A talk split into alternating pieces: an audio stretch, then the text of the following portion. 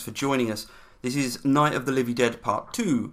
In this podcast, we'll be looking at ghosts, possible zombies, haunted houses, and I think well, I think UFOs possibly in Livy, although uh, no, I don't think No, uh, Emma, not- Emma's. not Emma, agreement. by the way, Emma's Emma, Emma's joining us. She was in the first podcast, and she's obviously joining us again to Hello. offer her insight. I'm also going to be featuring, in my opinion, the most chilling tale from Homer. We're going to start now with haunted houses, poltergeists, I suppose you might want to term them. The first one is from Lucian, the lover of lies, written in the second century AD. This account is it may may be a bit tongue in cheek. I'll leave it there because Lucian tended to be a bit like that, and it was featured in a story where people are telling outstanding, incredible tales. The house, replied the other, was haunted and had been uninhabited for years. Each intending occupant had been at once driven out of it in abject terror by a most grim and formidable apparition. Finally, it had fallen into a ruinous state. The roof was giving way, and in short, no one would have thought of entering it. Well, when I heard about this, I got my books together. I have a considerable number of Egyptian works on these subjects, and went off to the house about bedtime, undeterred by the remonstrances of my host, who considered that I was walking into the jaws of death and would almost have detained me by force when he learnt my destination. I took a lamp and entered alone, putting down my light in the principal room. I sat on the floor, quietly reading. The spirit now made his appearance, thinking that he had to do with an ordinary person, and that he would frighten me as he had frightened so many others. He was pitch black, with a tangled mass of hair. He drew near and assailed me from all quarters, trying every means to get the better of me, and changing in a moment from dog to bull, from bull to lion. Armed with my most appalling adjuration, uttered in the Egyptian tongue, I drove him spellbound into the corner of a dark room, marked the spot at which he disappeared, and passed the rest of the night in peace. In the morning, to the amazement of all beholders, for everyone had given me up for lost and expected to find me lying dead like former occupants, I issued from the house and carried to Eucrates the welcome news that it was now cleared of its grim visitant and fit to serve as human habitation. He and a number of others, whom curiously had prompted to join us, followed me to the spot where I had seen the demon vanish. I instructed them to take spades and pickaxes and dig. They did so, and about a fathom's depth we discovered a mouldering corpse of which nothing but the bones remained entire. We took the skeleton up and placed it in a grave, and from that day to this, this house has never been troubled with apparitions. That's excellently read. There's a bit more action packed this story, uh, possibly more than the others, where well, I'd say nothing much happens, but people are just watching stuff happen. Here you actually have some interaction with what seems to be a poltergeist or a demon or something, because it changes its uh, appearance. I found Lucian to be quite up himself. um, I'd know nothing about him, so I, I just I, he's he's quite arrogant.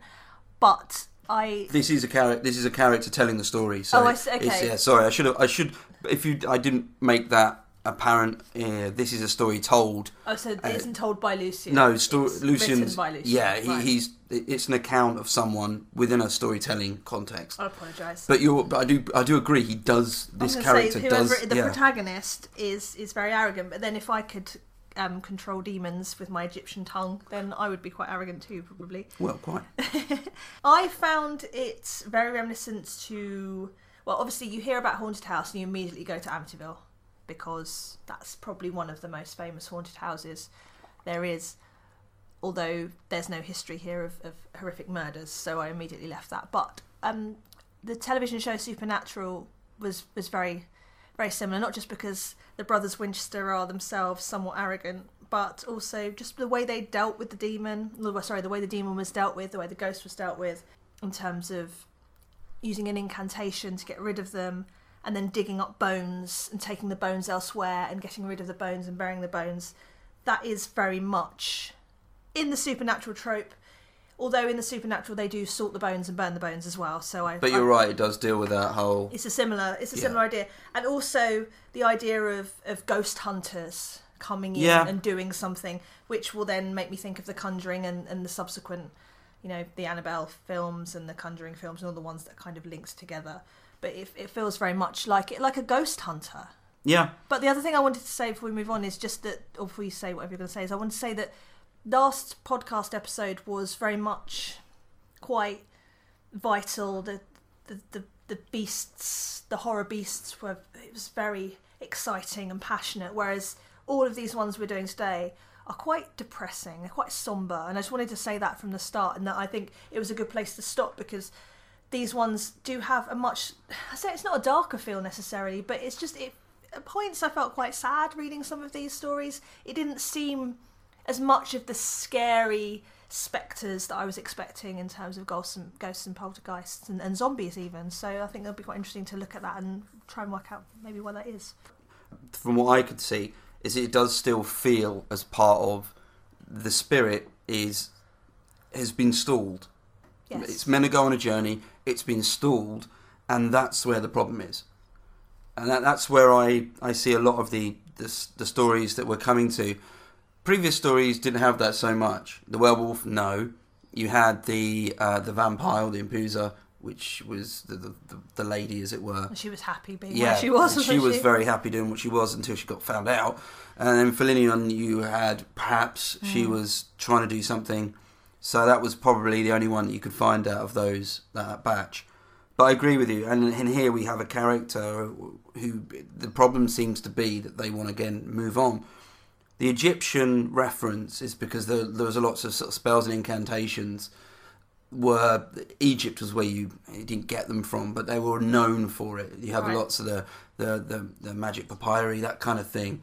Was there not much magic in? Oh, there was lo- there, there was lots of what we would. It's, magic's a really difficult thing Hmm. to define in antiquity because for some people, uh, magic can only exist outside of a fixed religion. Yeah. It's in contrast to a fixed religion, and the Greeks and the Romans, they didn't have what I would term a fixed religion, and by that I mean they didn't have uh, a single text, they didn't have a single point of worship. Right.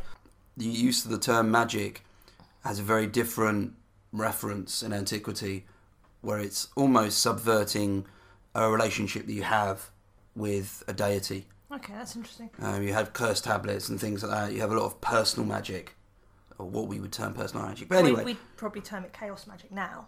yeah, yeah. the personal side, but we won't go down. No, that, no, well, that no, we won't go. We won't go anywhere near there. But thanks again, thanks again for that. The next story, it's another haunted house. This time it's by by Pliny, and he's re- he references in one of his letters.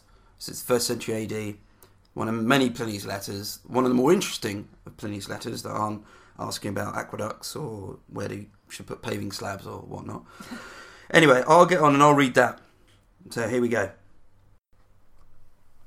To this story, let me add another as remarkable as the former, but attended with circumstances of greater horror, which I'll give you exactly as it was related to me. There was at Athens a large and spacious, but ill reputed and pestilential house. In the dead of the night, a noise resembling the clashing of iron was frequently heard, which, if you listen more attentively, sounded like the rattling of fetters. At first, it seemed at a distance, but approached nearer by degrees. Immediately afterward, a phantom appeared in the form of an old man, extremely meagre and squalid, with long beard and bristling hair, rattling the shackles on his feet and hands. The poor inhabitants consequently passed sleepless nights under the most dismal terrors imaginable. This, as it broke their rest, threw them into distempers, which, as the horrors of the mine increased, proved to the end fatal in their lives. For even in the daytime, though the spectre did not appear, yet the remembrance of it made such a strong impression on their imaginations that it seemed before their eyes, and the terror remained where the cause of it was gone. By this means the house was at last deserted, as being judged by everyone to be absolutely uninhabitable, so that it was now entirely abandoned to the ghost. However, in hopes that some tenant might be found who was ignorant of the great calamity which attended it, a bill was put up giving notice that it was either to be let or sold. It happened that Athenodorus, the philosopher, came to Athens at this time and reading the bill ascertained the price.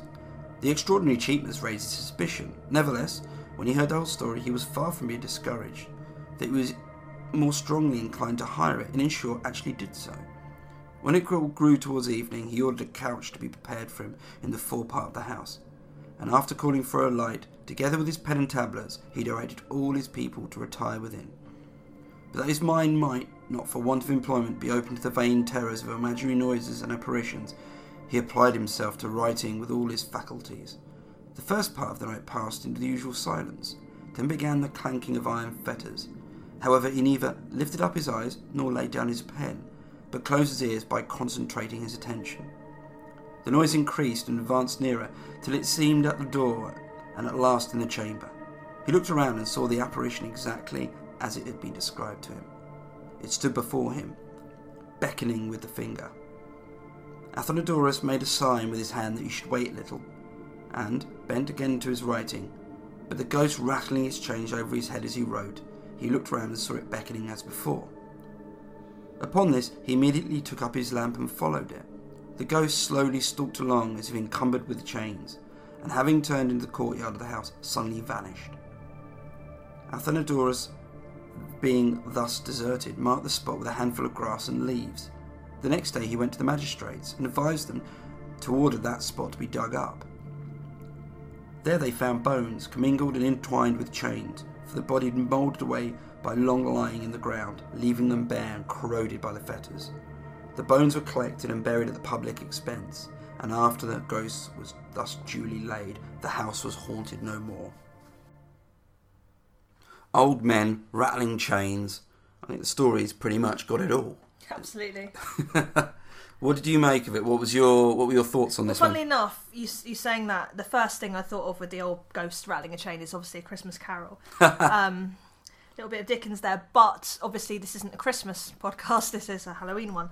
So I was thinking when when you told, told me it was about haunted houses and poltergeists, I was kind of hoping for a Shining slash Innkeepers kind of style with it. It was the house itself that was evil. Oh, I see. Yeah, yeah. I Um, got you. But unfortunately, that isn't what happened. But it's still a classic haunted house story, and again, it harks back to the to the Lucian one we looked at earlier in regards to it being quite similar to Supernatural in terms of how they deal with the ghost and Mm. getting rid of it by removing the bones and putting them somewhere else and burying them again. But the bit about the um, the notice of the, the house to be let or sold and how no one wanted to buy it again, very Amityville, bring that back again. Strangely, I found it to be quite similar in parts to, to Beetlejuice when the, the ghost kept on beckoning and mentioning all you know the people in the house. He, he really does, doesn't he? He gets not going to say stroppy child, no, but stroppy old man. Stroppy old man. You have the the priest. Yes, Priest will always go in there and he'll and he'll be I don't believe this. It doesn't matter, etc. etc. He's playing the the very male role again. I know I referenced this earlier in the previous podcast. I spoke about the sort of very much the male criteria, and he's doing that here because he's being very controlled, very absolutely. measured. Yeah, Um, even when an old man's waggling his finger at him. I just want to point out, by the way, for anyone, if anyone who is a horror lover is listening to this, that I appreciate that Beetlejuice isn't the one trapped in the house. But I just mean that the kind of intensely being annoyed Yeah. by a by a spectre made me think of Beetlejuice, and then I remembered that the people in Beetlejuice were the ones that were trapped in the house. So I, I just wanted to make that clear. But, but no, I, I thought it was really interesting. I really liked it. Again, it's quite somber. Again, it's it's Mm. this idea of people being trapped somewhere and then going a little bit mad if a ghost can go mad and and Yeah, being annoying to people because they can't tell them what they want or what they need in order to be yeah. to be saved or or to be taken out of that. But this one, the the ghost in this one seemed a lot less aggressive than the ghost in the first one, so it did feel more. Hmm. He's, he cuts quite a sad, pathetic yeah, figure. that's what I was saying about the sadness. It it was quite sad, and perhaps the the rattling of chains wasn't to scare; it was more to get attention. Yeah, the only thing missing for me, for me on this one is who it was. Yeah, they don't say anything about that, do they? But then with the other one, they don't either. Perhaps they just didn't know. I suppose if you've got a bunch of old bones, there's going to be an old. Whoever it was had been buried in in the house. They hadn't been properly buried, as it were. And you may not be aware of this. Again, this is purely this ancient history bubble. Yep. Correct burial of the dead was an absolute in antiquity, particularly in ancient Greece. Oh, okay. One of the worst things that can happen is if you weren't buried. And I think of you think of what happens to in in the Iliad, Hector's body. Hmm. I- He's not buried, so he can't pass pass on. Patroclus even visits Achilles and berates him for not burying him because Achilles is holding on too long before burying. him. He's I, I need to I need to move on. Can you please bury me properly? You've got Antigone, which deals to bring Greek drama into it with the correct burial because if you're not buried properly, you don't pass on. And this guy, whoever this was, wasn't buried properly. So it does make you think he was in chains and he was because the chains were around the skeleton. Yes. So it's it's it's a practical part of what he is Hmm. as a, as a ghost. We're probably thinking on this too much. We've got one. I, I would say it's a story. It's more. Uh, this is also Pliny. So I'm just gonna I'm just gonna read it out, and you can make of it what you will. This story I believe upon the affirmation of others. I can myself affirm to others what I now relate. I have a freedman named Marcus who has a, some tincture of letters. One night, his younger brother, who was sleeping in the same bed with him, saw, as he thought, somebody sitting on the couch who put a pair of shears to his head and actually cut the hair off from the very crown of it. When morning came, they found the boy's crown was shorn and their hair lay scattered about the floor. After a short interval, a similar occurrence gave credit to the former. A slave boy of mine was sleeping amongst several others in their quarters when two persons clad in white came in, as he tells the story, through the windows, cut off his hair as he lay, and withdrew the same way they entered. Daylight revealed that this boy too had been shorn, his hair was likewise spread around the room. Nothing remarkable followed. I put this one in simply because it just seemed a bit bizarre. I'm not really sure what's going on there. Yeah, we both we both took quite different things from this when we first started talking about it, and then you pointed out something that I hadn't completely ignored, and there's a reason for that. But I will. Um, I don't want to spoil what you what you thought of it yeah. for everybody. I really felt like the hair cutting thing was sim- was something that was it was ringing a bell in the back of my mind but I, I couldn't find anything. I went on research. My Google history probably looks very strange about ghosts cutting hair as some sort of demon hairdresser. Mm. Then I went back to the classic child affected by ghosts, Carol Ann and Poltergeist kind of thing, because it looked like these you know these were young men, mm. boys who were being who were being hurt or not really hurt. Having a haircut isn't painful, but who were being affected by a ghost or a poltergeist then I know what you mean, but it can't be a poltergeist because whatever this is is coming in through the windows Yeah. and then leaving by them. So it's a sort of burglar ghost burglar ghost. that Well, cuts your hair and then just leaves it. And then when we're talking about coming in through windows, we found our way towards Salem's lot, and the child comes Yeah. through the window, and Lost Boys when Michael floats up and tries to get through the window.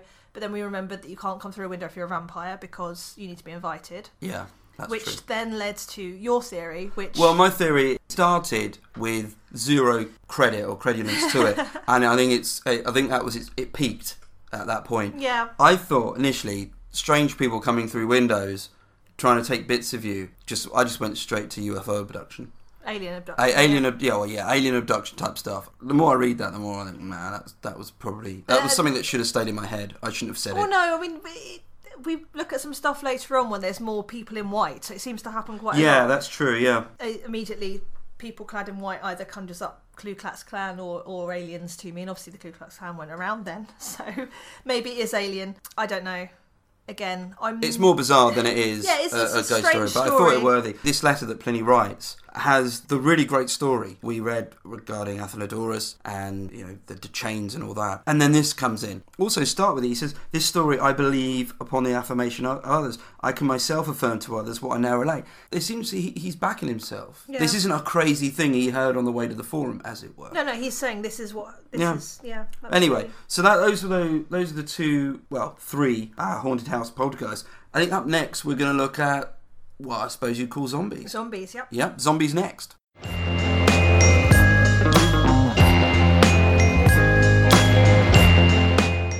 Before we start with the zombies, I forgot to mention that we've got two references in Suetonius to what I suppose you call haunted houses or haunted areas. The first one is Augustus. We'll start with Augustus first. Uh, Augustus uh, 6, he talks about the emperor's nursery uh, in his grandfather's house being I'd say haunted is actually quite quite fearsome. Uh, he says, For when a new owner, either by chance or to test the matters, went to bed in that room, it came to pass that after a very few hours of the night, he was thrown out by a sudden mysterious force and was found all half dead before the door. And surprisingly, Caligula has some involvement. Caligula 59, the gardens in which Caligula had his funeral pyre on, it seems that he was had his funeral pyre, it was done quite quickly. Uh, apparently, the caretakers of that of the gardens always said it was haunted, and they were continually disturbed by ghosts, which is not surprising, bearing in mind that Caligula ended up there. So I just wanted to throw those two things in there because again, it's a different source. You might want to look them up. Suetonius, uh, Caligula 59, or Augustus 6. Anyway, I, we'll get on now to the zombies, and I say zombies. I, I use the term quite loosely because, and even today, you'll have people arguing what zombie is. Oh yeah, I mean you get people. The, the, the classic one is is when people talk about Twenty Eight Days Later and how that isn't actually a, a, zombie film because it's a virus. Some people don't even believe zombies would be caused by by viruses. As a scientist, I could argue, you know, the the most recent horror film that is the most realistic in terms of how a zombie apocalypse could actually happen is the girl with all the gifts because it talks about a fungus that is called cordyceps which is able to overwrite the nervous system it does it in, in insects and so if we're going for a completely realistic idea of a zombie, that would be where it is. But yeah, these zombies are are not like not zombies as we know them. No, I, I find I find just on on your point, it seems that in the more I would say more recent zombie films because there's there's so many made. I'm sure that the there are some that would buck this trend. There's almost either a need to have some real credibility as to why a person is a zombie. Mm.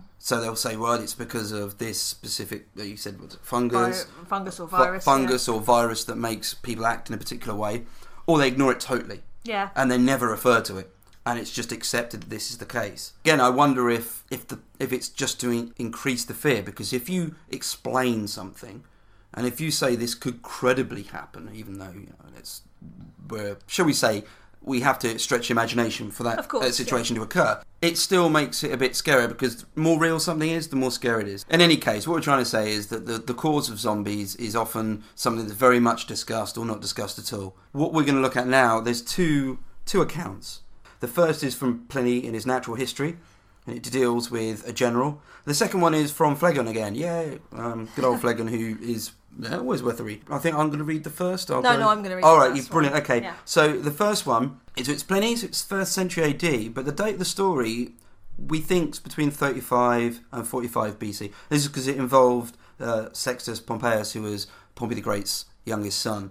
In the Sicilian War, Gabinus, the bravest of all of Caesar's naval commanders, was taken prisoner by Sextus Pompeius, who ordered his throat to be cut, after which his head almost severed from his body. He lay the whole of the day upon the seashore. Towards evening, with groans and entreaties, he begged the crowds of people who had assembled that they would prevail upon Pompeius to come to him, or else send one of his most confidential friends, as he had just returned from the shades below and had some important news to. Pompeius accordingly sent several of his friends, to whom Gabinus stated that the good cause and virtuous partisans of Pompeius were well pleasing to the infernal deities, and that the event would shortly prove such as he wished, that he had been ordered to announce to this effect, and that, as a proof of its truthfulness, he himself should expire the very moment he had fulfilled his commission, and his death did actually take place. Thanks very much for that. I'm going to read the second one now because they're both quite short, and I think we can then we'll chat about them afterwards. This one is from Phlegon. It's a second century AD. He's writing a story we think set in the second century BC because it references battle with the Romans by King uh, Antiochus. Uh, anyway, I'll get on with it. There was a certain Buplagos, a cavalry commander from Syria, who'd been held in high esteem by King Antiochus and had fallen after fighting nobly. At midday, while the Romans were gathering all the enemy's arms, Buplagos stood up from among the dead, though he had twelve wounds, and went to the Roman camp, where he proclaimed in a soft voice the following verses Stop despoiling an army gone to the land of Hades, for already Zeus Chronides is angry beholding your ill deeds, wrathful at the slaughter of an army at your doings, and will send a bold hearted tribe against your land that will put an end to your rule, and you will pay for what you have wrought. Shaken by this utterance, the Roman generals quickly convened the multitude and deliberated about the ghost. They decided to cremate and bury Buplagos, who expired immediately after his utterance, purify the camp, perform a sacrifice to Zeus, and send a delegation to the oracle at Delphi to ask the god what they should do. So the two stories that we would place perhaps in the in the realm of zombies. I think they're short but very interesting, and uh, I know Emma's got some thoughts on this. Yeah, they, they are they are interesting. I would call them sad zombies if they, if they are zombies because um, yeah, they they both it just I don't know they've both just got this real somber feel to them. When I was looking at them earlier and I was thinking about them, I was thinking about how modern the modern genre when it comes to zombies is talking about a social commentary.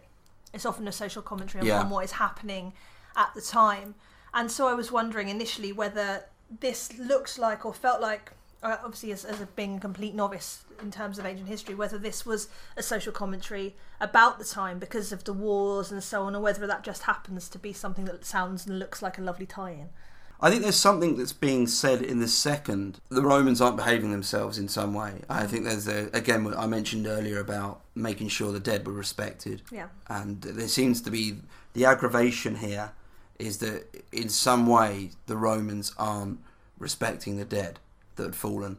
It might be because they've not buried them. It might be because they've not allowed them to be buried. out of interest when romans died in battle in large battlefields did they make those battlefields graves or What I'm aware of is that you have some sort of funeral mound right and a so it a still counts as a as a the, the ritual that would allow. Yeah, yeah, oh, yeah, yeah. Okay. And I know that in, I seem to remember in, in ancient Greece, in hoplite battles, the winner was the well, the winner generally was the one who who was asked for the truce to bury the dead. Oh, okay. So it, it, it, if you if you wanted to know who won the battle, it was the one who was then asked, "Can I can we stop now so we can bury the dead?" I thought you were going to say it's the one who didn't die. Well, it was generally that that that was you'd find uh, yeah, I think you'd find some correlation there. In terms of both of the stories, they both have a military angle to them, obviously. And that made me think of Dead Snow and Dead Snow 2, which is Ah, good films.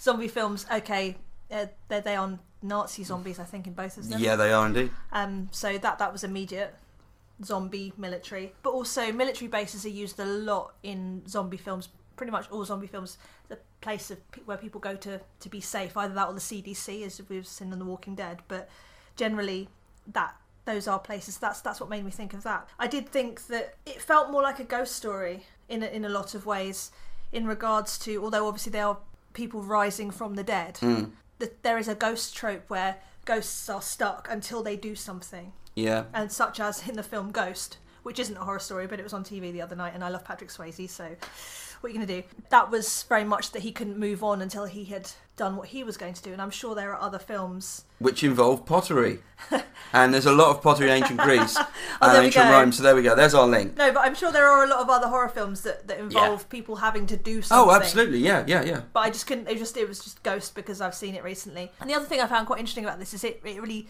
piqued my scientist's interest because I was thinking, could this actually happen? Could this have actually happened? Do you mean? see, Do you mean? Could someone have their throat slit, almost severing their head? So we're going to say he had his throat cut Yeah, because it might just be exaggerated. yeah, And let's just say he had his throat cut and he was left for dead. yeah. Could he? Could he recover from that? Well, it, like I was, I was saying that with the Pliny one, it does say his head almost severed from his Yeah, body. yeah, that's, so uh, that in itself is is very very unlikely to happen. But with the other one, you can have 12, 12 wounds. Was it? Is that how many yeah, times 12, 12 wounds. 12 wounds. You can have 12 wounds and get up and carry on and then die later because you've been bleeding very slowly out. So I do think that the, the Phlegon one is something that could have happened in terms of from a from a realistic perspective because weirdly with zombie films more than any other genre I do like to think could that actually happen just to to go on a slight side note it's because um, my specialism is infectious diseases so I do like to work out whether something can actually happen so Right. the zombie virus for example could mm. that actually happen and that's why I really liked going back to talking about the cordyceps the girl with all the gifts the fungus it felt realistic or as realistic as a horror film can be and so with these I did think well maybe you know I don't think either of them are zombies Well, I, I, I would differ with you. no, no, on- no. What I mean that. is, I don't think in real life oh, there Oh, were yeah, zombies. yeah, but yeah, I'm yeah. saying out of the two stories, I think the first one, the Pliny, must be a zombie because I don't see any biological way where you can have your head almost severed Yeah. from your neck and then get up and be like, "Oh, hi, everyone." Whereas mm. with the other one, I think it's possible that you can get stabbed or Yeah. injured, twelve wounds, pass out for a bit, get up. Go and have a chat with people, and then eventually die because perhaps internal bleeding or something like that. That was where I was coming from Right. sorry to, to take a strange No, no, no, turn and not be entirely about horror stories there, but out of those two, I can see the Phlegon being something that could actually happen. Whereas the Pliny, there's there's no way that could actually happen. You you know, if someone cut nearly cut your head off, Yeah. you'd, you'd be dead very quickly. All I was thinking of was Highlander, the main baddie. He has his neck stitched up. yeah, that's true. But Perhaps that's what he again, should have done. They should have got the. I don't uh, know how much scientific validity there is in Highlander. Mm, no, that's for another. that's for another conversation. I'm not sure about the twelve. The twelve wounds. I think is symbolic in some way. There's something about the number. Oh, okay. I don't know to what extent Julius Caesar apparently had. I think it was 23 or 24 wounds, but apparently only one of them was fatal. Yeah, no, I remember reading that. So it gives you an idea that you can have a number of wounds in your body and it doesn't have to necessarily kill you straight off. There was, and I forget, it's either Livy or Polybius. It's an account of the Battle of Cannae and afterwards, where between 50 and 70,000 Romans, on a rough guess, uh, died in one day. The next morning, a lot of them that were thought to be dead got up Okay. because uh, the, and it was because you could go into shock Well, also if wounds it's clo- close up. presumably if it's cold in the in the evenings and at night, your Yeah. your blood flow will will slow down considerably, even if you are, Yeah. you know, you do have wounds. So and then you get warmed up again. You get up, Yeah, and then, yeah. You, then you Uh, he actually does reference. that. I think Oh, the, re- the reference the reference is made. The morning sun sort of opened up their wounds. Oh, that's So, but anyway, that, so that was going on a on a slight slight tangent. I think there uh, the second one again. I think that's a lot to do with Phlegon's about mistreated dead because it's about correct. They had to purify and they had to make sure that the pollution within the camp had had been gotten rid of and Yeah. the gods appeased. And the first thing they do is go and ask Delphi. Send someone to Delphi because, and you see that happen a great deal Okay. in antiquity. They, they get confused about something, send someone to Delphi, and the oracle at Delphi will give them a really ambiguous answer. Uh, the first one, yeah, I think we've pretty much done that. They both die the minute they've done their missions. Yeah, that's what I was saying with with the, the connection back to Ghost, which Mm-hmm. again isn't a horror story. Is the, the you know the being able to move on. I know it's not exactly Yeah. the same, but it's this idea that you you have even in death you've got a mission. If it it's just it's quite that's why I mean it's quite somber. It's all more reanimation of the dead. There's no bites, no transmissions, No, no, not the continual uh, hammering the point that people are worse than zombies, which all zombies films do. Well, or I'm sure if, they were, if it was longer. Well, no, no, hold on. With Phlegon, they're they're talking about people being particularly bad. Yeah. suppose, he's, yeah. What he's saying is that you you know you people aren't very good. He also makes a prediction. He make he prophesizes, and we sometimes see that in the ancient world. And people at the point of death will prophesize Ooh. and give something like that. And he, he's done that, although he is obviously dead. That's uh, my, one of my favourite scenes in uh, again not horror film is this Mercutio in the in the Baz Luhrmann Romeo and Juliet where he talks about a plague on both your houses. It's probably my favourite Shakespearean bit at all, and I got was very lucky bringing in a slight ancient Roman um, thing into this. I saw Derek Jacobi playing Mercutio. Oh right, yeah. Um, and and doing that as well. So there's a there's a little link there. he of I Claudius fame. If you've watched I Claudius, which I have, and I've enjoyed it very much, it, I that whole prophecy in death it, it, that reminded me of that as well. This like this prophecy idea. Yeah, they're both. I I think they're both good short stories. Absolutely, They're yeah. both. Uh, you can imagine someone re- recalling this or telling this at a table somewhere, at a, feast or a, a dinner. and they're spooky as well. That's what Yeah. I like about them is that, that I think Everything, everything hap- it happens. It's very short. Everything's encapsulated with the story. There's nothing left off. You, I'm going to say you're satisfied by. You're not asking too many questions because No. it's all neatly folded together. But some of the best horror, I think, does have that darkness and that sadness to it. Yeah. And that's why I really like these. Is that they do they do leave a little bit more. They they leave that that idea of just it's just a bit sad and it's just Hmm. a bit dark. And I, I I like that. I like that about them at all a lot. Well, I, I know what you. I know how I can cheer you up. Go on then. I'm going to cheer you up with a. I'm gonna I'm gonna do this now. I was gonna leave this to the end, but I'm gonna cheer you up with the most chilling, chilling story from Homer. And in my opinion, as I've said, probably I can't find anything else as I'd say scary. It's just downright horrible. When we come back, we'll do that. I'm gonna read it out Oh, I'm looking when we come back.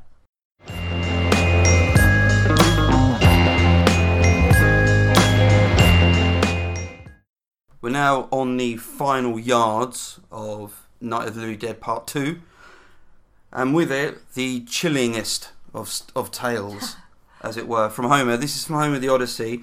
A lot of people think that the Odyssey finishes when Odysseus returns and kills the suitors, and I think that there's so much that goes on after that.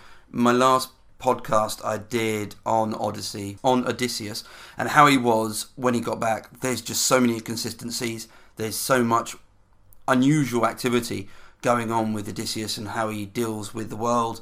If you want to re- listen to it, then please, please do so. And I referenced it then. There's something in there that I found very, very dark and very, very savage. So I'm going to get to it now. I'm just going to read it out, and then I'm going to look to see what uh, reaction Emma gives me. I suppose. Okay. Exciting. It's from book 22, and it's just after the slaughter of the suitors. Picture the scene the suitors have all been butchered in the hall, dead bodies everywhere. Uh, Odysseus has a number of issues now. He's, I suppose, the modern term would be firefighting.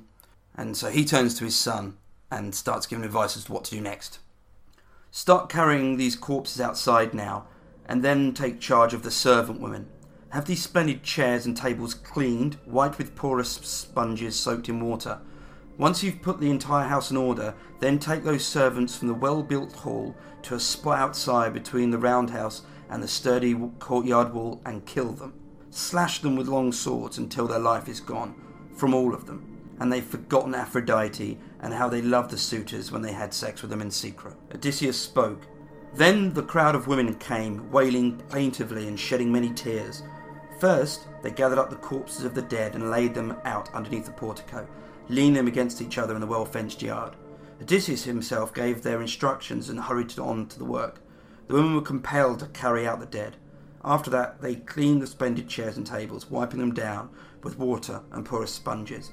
Telemachus, along with Philoetius and Eumaeus, with shovels, scraped the floor inside the well built hall, and women took the dirt and threw it in the yard. When they put the entire hall in order, they led the women out to the sturdy house, to a place between the roundhouse and the fine wall round the courtyard, herding them to a narrow space where there was no way to escape. Shrewd Telemachus began by speaking to the other two. I don't want to take these women's lives with a clean death. They've poured insults on my head, on my mother, and were always sleeping with the suitors. He spoke, then tied the cable of a dark prowed ship to a large pillar, threw one end above the roundhouse, and pulled it taut and high, so no woman's foot could reach the ground. Just as doves or long winged thrushes charge into a snare set in a thicket, as they seek out a roosting place and find out they've been welcomed by a dreadful bed, that's how those women held their heads all in a row, with nooses fixed around their necks, so they'd have a pitiful death.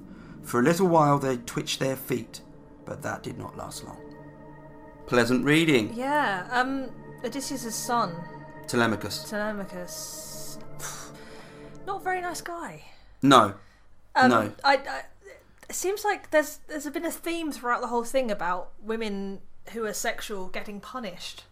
Um, The- which is, which is a, a massive horror trope. If you, if you look back to it, is that you know I hate to go scream on you, but you know the virgin always survives. The virgin is the final girl, the one who who doesn't get killed. I always think of those, those 50s movies, but it's Let's Go to Make Out Point, Yeah, and the monster always gets them there. I mean, obviously that's not exactly, but you know, he he wanted to punish them because they were sleeping with the suitors. I had two people help me out with this, and I, I did say I'd, I'd give them some. some uh, I'd just name check and say thanks. First one is at Fable Reader and at Ian Peter. I said I had a little dialogue with them on Twitter, and they said that instead a better term might have been collaborated. So when he when he mentions about you conspired with you know Aphrodite and all this sort Yeah. of thing, it may not be that he's castigating these, and there are twelve of them. Just so you know, there are twelve of these maids that behaved in this way. Yep. He's not necessarily castigating them for sleeping with the suitors. What he's castigating them for is the collaboration with Right. the suitors, which itself still seems rather bizarre, simply because the, the suitors are dead. The, the, as a political situation, it's been resolved in in in a very small small way. It's been resolved because the suitors aren't there anymore. So why then punish? Why then punish the maids? Secondly, again, you if you haven't read the Odyssey, you may not be aware of this. Telemachus is just a just I he, he just annoys me throughout the entire Odyssey. He is someone who's constantly saying, "I'm not old enough. I'm not grown up enough." Right. And at the beginning, when Athena uh, dresses up and pretends that she's mortal and chats to him, you do get a sense of even Athena going, "Oh, come on, just get on with you." Just How old is he? well, I'm I'm looking at him as being, I would say, late teens, purely because He's old enough to slaughter a load of women. yeah, he's old enough to fight and, and the rest of it. He's not allowed to interact with the female servants. That's still his mum's role. So there's that kind of he himself hasn't quite come of age in certain Right. regards. Okay. But it's just the fact that he's had no real military experience up to this point. He's got into a fight with his dad in the hall, Yeah. and he's killed some suitors. so would that so be it- the first time so he killed people? Pretty much, he's gone from naught to, to sixty very quickly. Mm. And the idea of, of killing women in a, this particular fashion, hanging, is something that we see uh, elsewhere in a, ancient Greek, particularly in the myth. It, it seems to be a unique female punishment in many ways. I think the idea was that it was the women were seen as earth, Yeah. separating them from the earth by just that. The fact that he, he doesn't even want to kill them nicely. He wants them to suffer. It just seems very bizarre. It's an unnecessary. And the thing that really gets me, the thing that got right under my skin, was that last line. For a little while, they twitched their feet, but that did not last long. It's just the last thing you're left with as a mental image It's just a series of feet moving. Little women's feet. Women, yeah. So then that is That is my. creepy. That's it's just creepy. Not because it involves a scary monster. Not because uh, we- we're looking at the Odyssey. The Odyssey involves Cyclops. It involves men turning into animals. Into it, there's lots of weird stuff. Ghosts. You know, uh, all sorts. You, you go to the underworld. Lots of things happen that will, should be far scarier. But this is real horror for me, simply because it's the horror of an individual. It's the capability of someone being that, they've just, I wouldn't say snapped, but that vicious. It's coming back to that thing we were talking about when we talk about zombies, about, you know, humans are the biggest monsters. It's, Yeah. it's an example of, of that. And yeah, it is, it is horrible the thought of having poor women. I All mean, hung together as well in one. And, and, and I should have added that before before this, they've been cleaning up dead bodies. yeah, no, these these yeah, are these are these are, are, are maids who've probably I can't imagine even though that in ancient ancient Greece and Rome I think you would have had a closer relationship with death Yeah. even that that aside the trauma of having to if you did have any relationships or, or alternative you could say you had nothing to do with them or Or if they just were lovers and it was just as a traumatic yeah. thing. Oh, you would yeah, have thought absolutely. just have clearing up dead bodies and that we had to stack them and lean them up and all this kind of thing and wiping down all the blood and all Mm. that. It just that itself would be, I would say, punishment. That that's going to leave a mark. But anyway, so there we are. That's um, that's something. Yeah, that's something. Something for the grandkids there. If you want to tell, if you've got, if you've got an awkward family moment coming up at any dinner, just throw that one in Save right that there. for Christmas, So maybe. yeah, save it for the Christmas meal. And I think perhaps we should leave on some more jovial. Yes. And in true form, it is called Night of the Livy Dead. For not for not for just the pun, we are in fact going to include Livy. And if you haven't already realised or done this, you might have noticed that Livy writes huge slabs of text, and it's some of it is very detailed, very kind of forensic about all sorts of things. And then he throws in at the end of the his kind of at the end of the years. And there are some really quite bizarre things that he just mentions off the bat. And you're screaming at the book. Why why not more? I want to know about the the child with an elephant head that's born. Who doesn't want to know about Uh, that? yeah, I, I want to know about exploding spears that he talks about. And when we come back, we're going to look at some of the things he's come out with, some of the things he mentions. I'm going to pretend there's some very slight semblance to UFOs and aliens. Emma's going to do what she just do and laugh. And then we're going to look at those, and hopefully it'll lead to a cheerier ending. So join That's us in a need. second. That's yeah. what we need.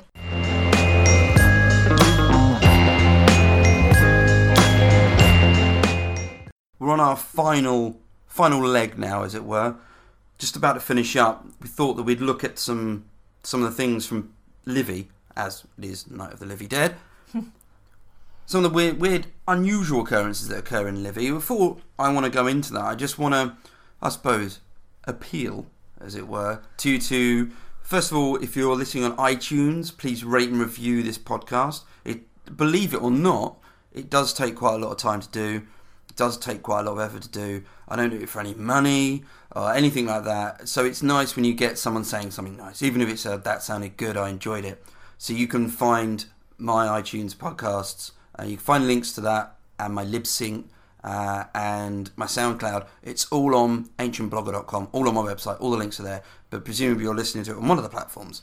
Um, and also, I really should offer Emma a chance again to remind you to follow her on Instagram. Yeah, I'm as I said in the first podcast, I'm not on much social media, but I am on Instagram at Fire After Dawn, and it is mostly irreverent stuff, bit of fitness, bit of infectious diseases, bit of I hate the word random, but it's it's quite eclectic, shall we say? But there's something for everyone. Something for everyone. if you like diseases and Fitness, and leggings, yeah. leggings and diseases. There we go.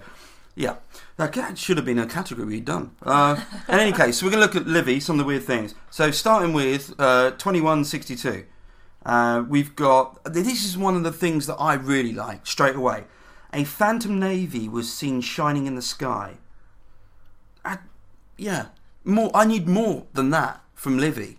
Yeah, when you showed me these when we were deciding which ones to talk about, I it's just it's reported with such matter of factness, and Yeah. they're all really odd. And I just I don't understand how you said he he wrote p- pages and pages on meetings that were taken about town councils and stuff, and yet something really interesting happens, and it's a line, and it's just like, oh yeah, this happened. It's really bizarre. To I. I, I do think that to an extent, Livy's writing in, in the first century uh, BC. I think there's a bit there of him not particularly um, relishing these.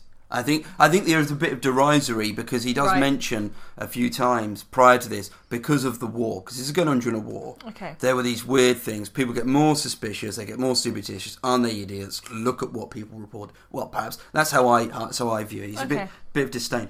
He he also said twenty one sixty two in the territory of the Amiternum, beings in human shape and clothed in white were seen at a distance, but no one came close to them. And here we come with the aliens UFO. Well, it's just the I'm think there's a lot of stuff, theory. a lot of stuff that goes on in the sky here.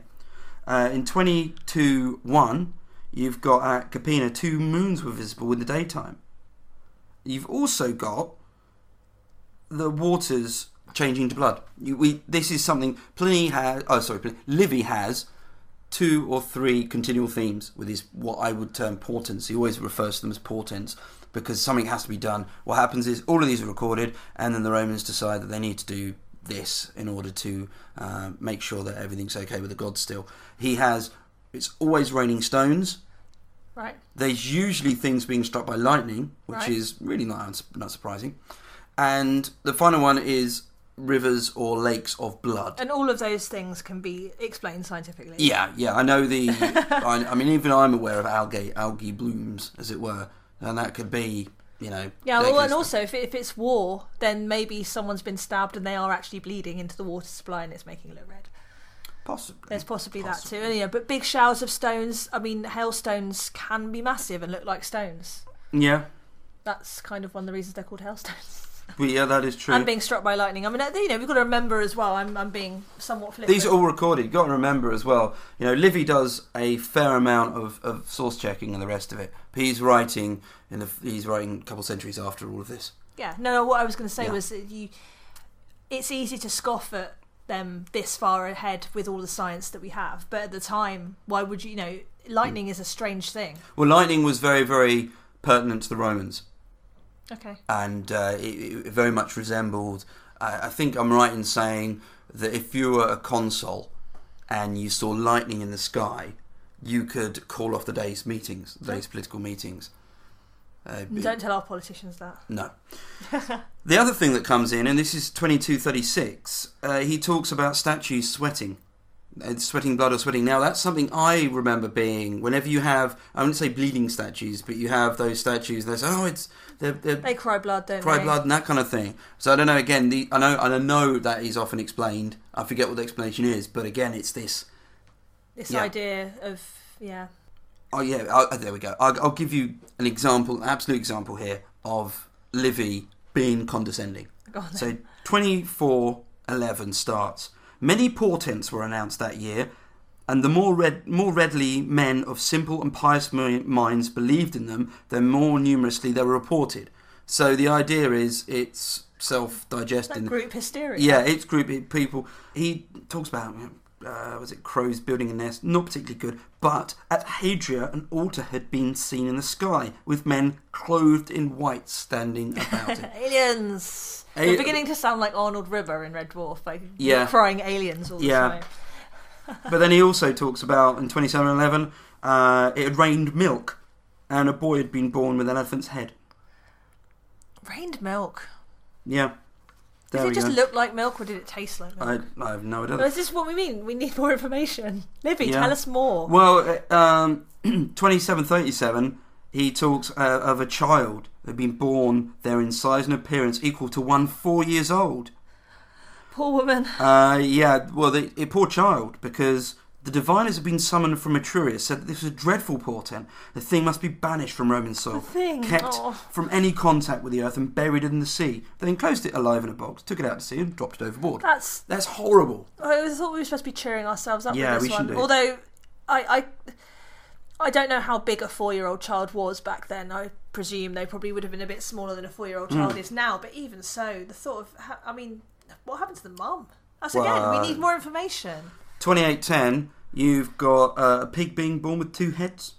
Yeah, that can happen. But though. then two suns were said to have been seen at Alba, and at Fregellae it had been it had become light during the night. Again, you've got these the sky things going on in the sky. I mean, sky. you know, that can that can Yeah. be explained by aliens, but it can also be explained by oh yeah, you've seen um, things. So meteors in 2914. Yeah, in this state of excitement, men's minds were filled with superstition, and the ready credence given to announcements of portents increased their number. So he's again, he's this, this is Livy saying idiots. he's saying the more times people have. Can I ask something though? Yeah. When they talk about men, do they mean men, men, or are they talking about people? Very- I think I think possibly men. Because I was just wondering if if women reported stuff like this, was it just a kind of, huh, women? I, d- I don't know. I couldn't honestly I'm say. not trying to find sexism in it, but I just I just wondered whether Finding we- sexism in, in antiquity is not the hardest no, but of, you of jobs. you see further, you know, not so far back Mm.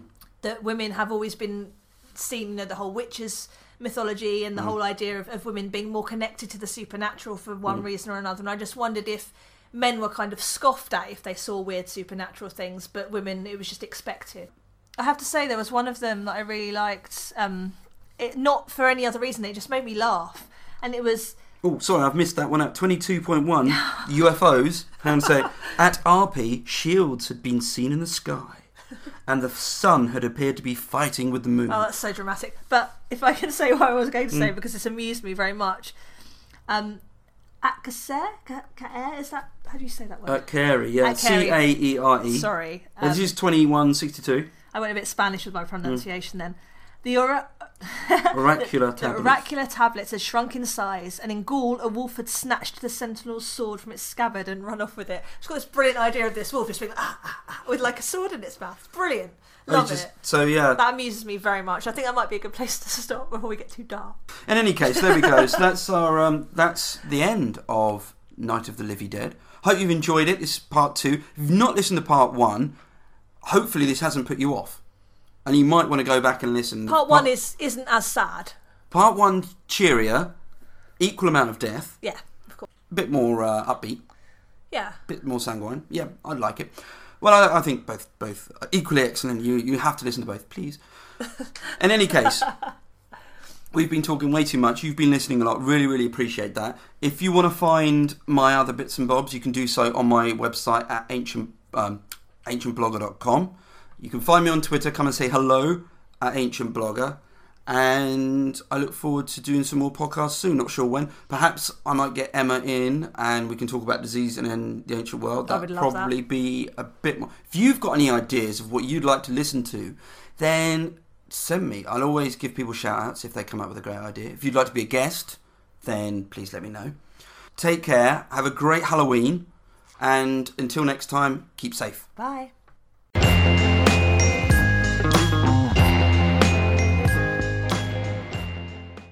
Infamy! Infamy! They've all got it in for me!